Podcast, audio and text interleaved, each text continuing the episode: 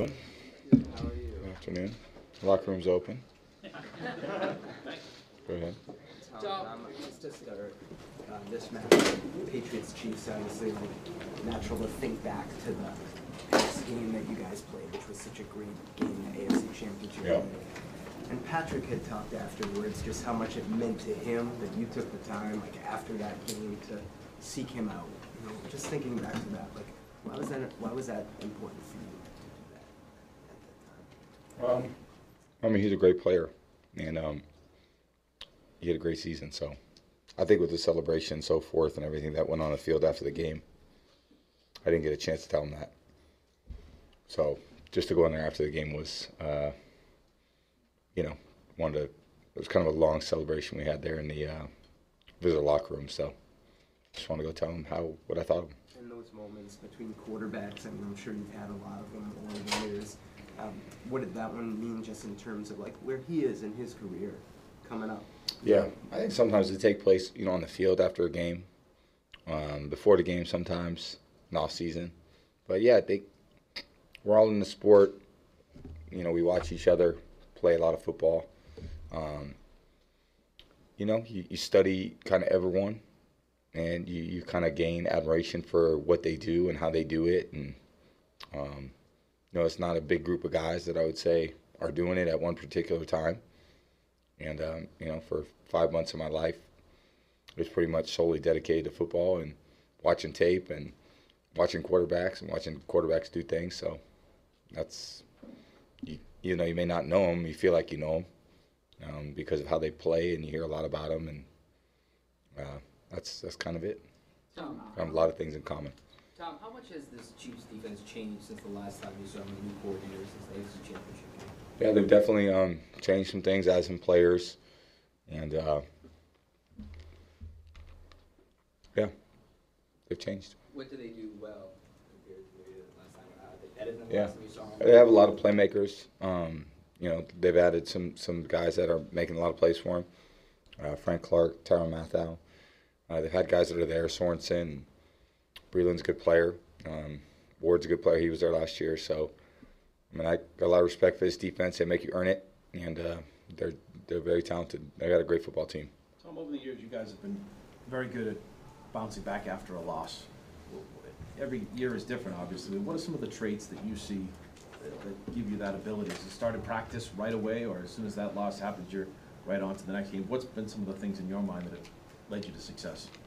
There's been a lot of urgency. I think you know it's when, when we uh, you know I think when we win and when and when we lose, uh, I think coach puts us right back into the mode of preparation and getting us ready back to play a game. So um, this is a big one. It's on our schedule next, and it's a big challenge for us. So hopefully we can go out and meet you know meet a great challenge. It's gonna be a great football game. Tom, Josh talked this week earlier about preaching patience with the offense and with some of the younger players or newer players. How difficult is it to be into December and to be talking about patience and being able to keep your patience as you move forward?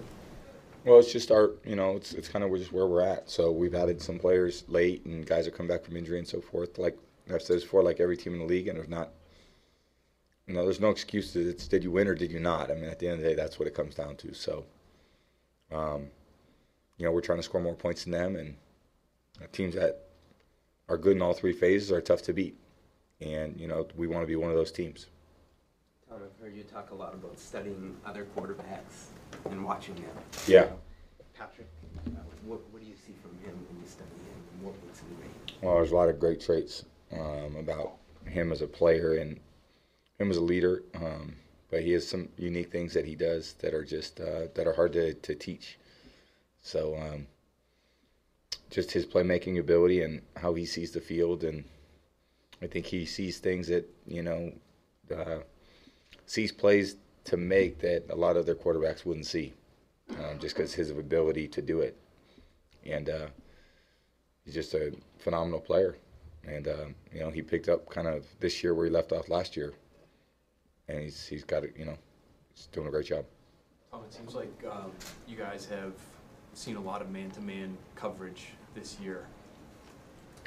Are you just hoping that guys can, can win one-on-one matchups when you do see that type of defense, or are there things you can do to help each other kind of get open, manufacture some, some separation that way? I think it's a little both. You know, I think when it's when it's man to man, you know, you got to get away from the guy, or you got to use plays to try to you know help you do that. So they could be more player oriented. They could be more scheme oriented.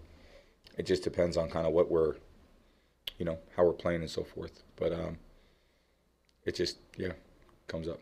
Is it something that, that you've noticed? I mean, you know, layman speaking here, so not sure what I'm looking at. Uh. Is that something that you guys have noticed recently? More More man-to-man? more man to man. Uh, you know, at different times, played a lot of football, so 20 years, I've seen a lot. Um, so yeah, I mean, every team kind of takes on a little different style about how they choose to defend, and um, you know, teams that play like to play a lot of man coverage, they play a lot of man coverage against us. So teams that play, you know, a lot of zone, and it's it's, it's like anything, you know, if you hurt it, they play less of it. If you don't hurt it, they play more of it, and that's like when the you know smart team does. Um, in uh, Germany, it's a holiday today. It's Saint Nicholas. We put you a little present on the on the desk. Uh, oh, in the, on the right side. Oh. Yeah. Every little kid in Germany Oh, found cool. uh, one of these in his shoes today. So yeah, uh, celebrating that before Christmas. But a question for you uh, is: um, NFL is celebrating uh, his 100th season. So give us your special moment, uh, which you which comes into your mind in the NFL or about the NFL, maybe excluding your six special moments. Yeah. So It's been a lot of great moments, and um, yeah, I'm very fortunate to be a part of, uh, you know, a great, you know, a great. Uh, it's really a business, so um, yeah, I watched it as a kid growing up, and football in America is, uh, you know, it's it's been on TV for a long time. So a lot of kids want to be football players or baseball players or basketball players, but I was very fortunate to become a football player, and uh, you know, it's been a great uh, it's been a great 20 years of my life. So One of the most popular questions on social media over the last 18 hours yeah, is, did you hurt the toe because you're the new kicker? no, no, nope, that's not how I heard it. And I'm not the new kicker. We'd be screwed if I was the kicker. Thanks for confirming. Yeah, Did you ever kick, like you kicked, you punted? You ever kicked? I've only punted like two or three times, but yes, I have been. I'm in that record book, a statistic book as punting. Yes, I wouldn't call myself a punter. Is that a two-way player? That I consider myself a two-way player. Absolutely. I like that. Any way you want to interpret history, right? That's right. Is pliability helping in kicking in your kicking? Am I kicking? Yeah. Yeah, I can still get it out there pretty good. So appreciate it, guys. Thank you.